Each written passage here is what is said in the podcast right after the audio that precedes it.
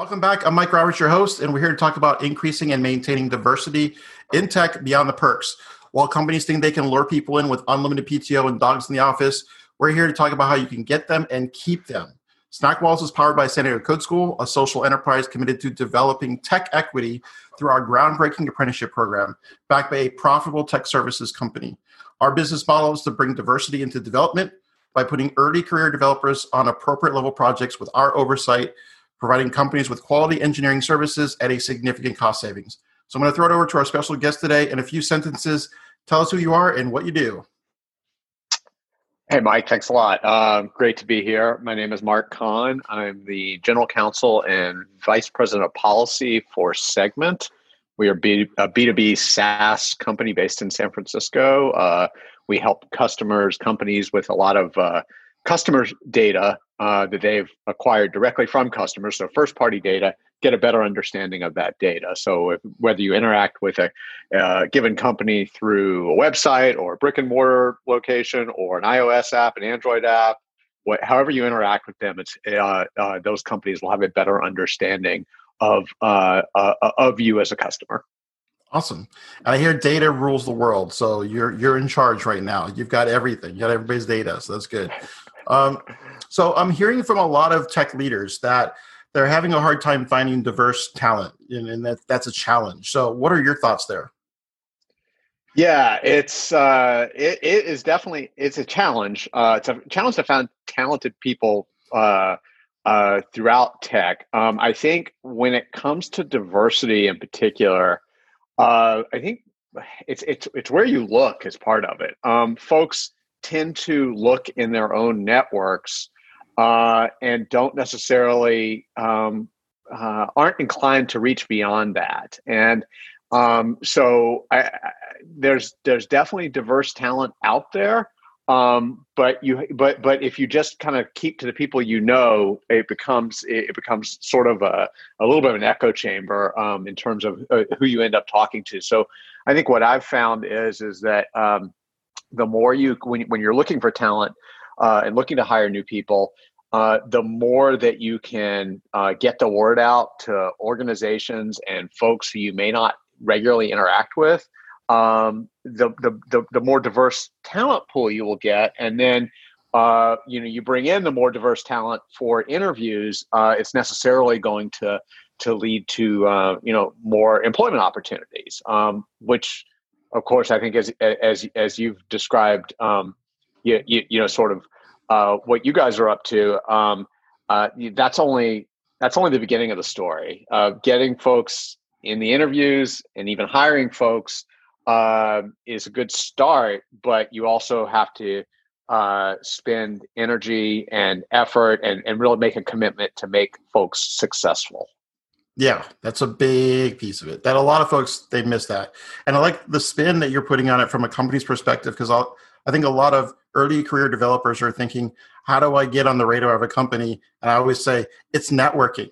But in that networking piece, it's it's tough if you're outside. You're not in that same circle, right? So, so uh, absolutely, yeah. If you're, it's uh, networking is huge. I mean, I tell I tell folks, yeah uh, you know, because I interact mostly with folks interested in getting into the legal career or uh, in-house and uh, in-house lawyers at tech. You know, I said, you know, look at the jobs, apply for the jobs, but the way to get it's you know we're getting inundated with resumes every time we post an opening. You know, we get a, you know uh, dozens, hundreds, whatever, uh, re- uh, a, a huge number of resumes, and even getting noticed is really hard. And so I tell people like the network is hugely important. You've got to um, apply for the job through the website, whatever. But if you can, if you have a connection or can somehow get connected to ideally the hiring manager or the recruiter, um, and get at least ensure that your resume gets looked at. And that that is that is a big part of it. Yeah, for sure. Got to be on top of the pile. So, so let me ask you this: Do you think an apprenticeship pattern might work for tech roles?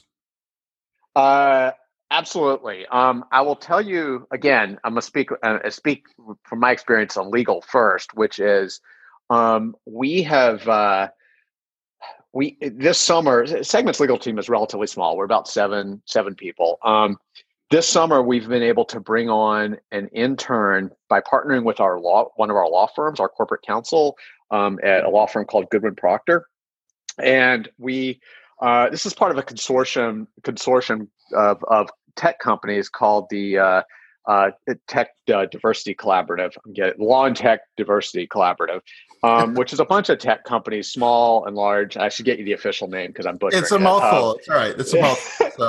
it got started by uh, uh, uh, I think a couple of years ago um, by a friend of mine who I went to law school with, Michelle Fang, who's the general counsel at a comp- at a at a ride sharing company called Turo, and a car sharing company, not ride sharing. Um, and the idea was to get uh, internships for uh, diverse law students uh, and, and, and trying to get folks who weren't necessarily coming from the Harvards and Stanfords of the world, um, uh, which, but but also from some, some, some smaller schools or less known schools. Sure. And so uh, we've been able to. We have an intern who uh, just finished her first year at UC uh, Irvine, law school and um, has been in the spending the summer with us. Um, it's not quite the what we envisioned when we uh, went down this road because of COVID, um, and so she's remote, not in the office with us. None of us are in the office. Um, but uh, uh, that is, um, uh, I think, so that's an analog to the types of programs you're talking sure. about in the coding field, and and uh, you know, if it can work in legal, there's no reason why it can't uh, work in in tech, uh, in, in, more in programming jobs. I know um, there's I have a colleague on my team who runs our privacy program who was an engineer at Segment for four years, um, and she's uh, uh, uh comes from a diverse background, um, and she uh, got into Segment by coming up through a programming boot camp. Um, had no experiences all, at all in programming and ended up as a product support engineering coming out of a boot camp, and so very very similar to the model that you're describing. Yeah, absolutely. And I love to hear that, you know, the newer schools like Irvine, my, my assumption is UC Irvine's fairly new. Um, you know, it's not like a Georgetown or, you know, Harvard or Stanford where, you know, they got years and years of pumping out, you know, really great attorneys. So that's awesome. The fact that, you know, they're, they're doing some innovative things even outside of the tech space. So what would you share? You know, you touched on this a little bit, but what would you share about not only looking to increase diversity, but companies that are looking to retain diverse, uh, diverse talent? What do you think that requires? Uh, it requires commitment from the top. Uh, it's not, you know, I, I, think that's one piece of it. And um, commitment takes different forms. Um, you know, you want the uh, uh the the it, it, the the composition of leadership in the company matters, and you look at at Segment's leadership team. It's not particularly diverse. We can do better there. We're trying to do better there, but you know, we've uh, it, it's it's it, it it it's a work in progress. Um, uh, so we've got to get better there. Uh, but even even absent that, um, uh, or even while we work on that, I should say, um, you know, making sure that there's exec buy-in to, uh, you know, hopefully the company has uh, employee resource groups, uh, ERGs, and and making sure there's really exec buy-in into that. We have ERGs of one called Wegment, which is women at segment. We have a, a Segmento, which is Latinx folks. Um, we have Afrolytics.js, which is uh, uh, black segmenters.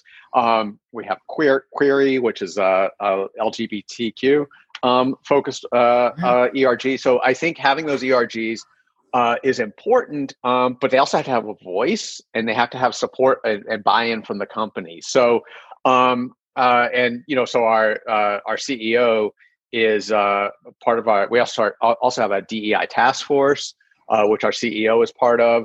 Um, so it, it's there's not like a silver bullet. There's got to sure. be a demonstrated commitment uh, throughout the organization that hey, this is we want people at Segment. We want them from a diverse background, and but we want them to be successful when they're here. And right. and and um and and so like it, like I said, there's not a silver bullet. Yeah, and it sounds like you know you guys are doing a lot of work at the at the entry level, and as long as you're promoting them from within, I'm sure you know you'll start to see that manifest at the higher levels of the organization as people have a chance to kind of grow and thrive alongside the organization. So it, you get there, no doubt. I, I, I, hope so, but it's yeah. like it, it, it does take a, it takes commitment. Yeah, you know, sure. Um, you can't you can't just sort of like you know like throw something over the wall and say okay, it's just gonna it's gonna the seed's gonna germinate automatically hundred percent agree. So, um, who is someone like yourself that you might acknowledge as a leader and think that might they might be a good guest on a podcast like this? Does anybody that you want to give a shout out to? Um, how many can I list? I, I mentioned Michelle at Turo. She would be awesome. Cool. Um, another person in legal who is amazing is a guy named Chris Young, who is the general counsel at a um, uh, another tech startup called Ironclad. They're in the in the sort of uh, contract management space. They're really hot right now. They're growing like crazy. Um, there's a couple people at Segment more on the engineering side. So um, the woman that I mentioned on my team, uh, our privacy program manager, uh, Laden Nassarian, she is amazing. And there's a woman on our design team named Harim Manin, who has done some really cool stuff. Where she will has she was doing some um, sort of her own like t- boot camp type stuff. It was more just like a t- uh, intro coding, uh, uh, intro coding classes, and she started uh, uh, offering them for for free to uh, to diverse um, applicants, which which I thought was I found it I like really it. inspirational. That's yeah. how you get. That's how you get on that slippery slope. Next thing you know, you're working. You're you're running a code school. so you got to be careful there. So that's awesome. It sounds like you got some fantastic folks out there, and I'm looking forward to hopefully maybe connecting with some of them. So, um, where can we find out more information about your company? This is the time to do shameless promotion. If you guys got something kind of awesome that you guys are doing, you can make a little plug. Yeah. So, um, uh, you know, we, we have our website. Uh, you know, sorry, I, I, I, don't I don't have a lot of a lot of super creative uh, ideas there. That's right. But, Give them the uh, websites. What's the website? Yeah, it, it's it's uh, real simple. Segment.com. Um, we are still hiring. Uh, the company is about 550 people. You know, we're uh, like I said, headquartered in San Francisco, but we also have um, quote unquote offices in. Uh, uh, Denver and New York, as well as Vancouver, Dublin, London, and Sydney. Um, and uh, uh, it's a. I, I will tell you when I came here, when I came to Segment, um, I've worked at small companies, I've worked at big companies. I really wanted to go to a startup. Um, uh, I really wanted to go to a place with a product that I could believe in. And but more, the most important thing was the people, and and I do think it is an it is an extraordinary organization of people who really um, care about each other. Uh, we, we, you know we, that the one of the things that makes Segment unique is we have um, sort of well-defined values. And I, you know, when I when I hear startups talk about values, I or you know, if they have values, they kind of sit on the bookshelf in the corner and nobody ever pays attention to them. And uh, Segment has uh, our values is something that we we we talk about a lot and we aspire to, to really live them out. And they're they're around um, drive, you know, making sure that we uh, uh, complete things that we take on. Focus, we choose very carefully what we focus on uh, tribe, we how we treat each other, and then karma. We try and treat our customers and our customers' customers the way they would expect to be treated. So, with big emphasis, like I said, on first party data. Um, that like we, we, we or as I say, data, but not in a creepy way. Nice. Um, so it's yeah, it's a it's a really strong, uh, positive environment. I like it. It gives me the Garry Garry Ridge vibe. You know, Garry Ridge, the CEO of uh, WD forty. He's very yeah. tribe very tribe and very value focused. And I think that's great. Organizations that are like that. So um, we we got about the 60 seconds, so we can do a couple things. We can end early. Um, you could share something about maybe what you're working on, or you could ask me a question. So what would you like to do? Uh, I would love just to know like how you how this all came about because I think it's awesome. Oh yeah, absolutely. So I have been a uh, software engineer by trade for I'd say the better half of my life. So I started coding when I was 31. Um, but it took me about half of that time to realize I could do it as a like a job and not just a hobby, and that was awesome because then I found out like I actually get paid for this. so I got roped into the boot camp space about four years ago by a super nice guy, Jeff Winkler. Shout out to Jeff, and he convinced me to leave my cushy job as a senior engineer. You know, eating the snacks off the snack wall and having a great you know great time in the office, um, and go teach a bunch of scrappy junior engineers you know how to get how to get a foot in the door and it eventually manifested its way into what we do now which is apprenticeships which i think is awesome because we're really getting an opportunity to make it accessible make it affordable and allow people that traditionally would not be able to go you know pay $20000 and fly to san francisco and you know, go through a three month immersive program.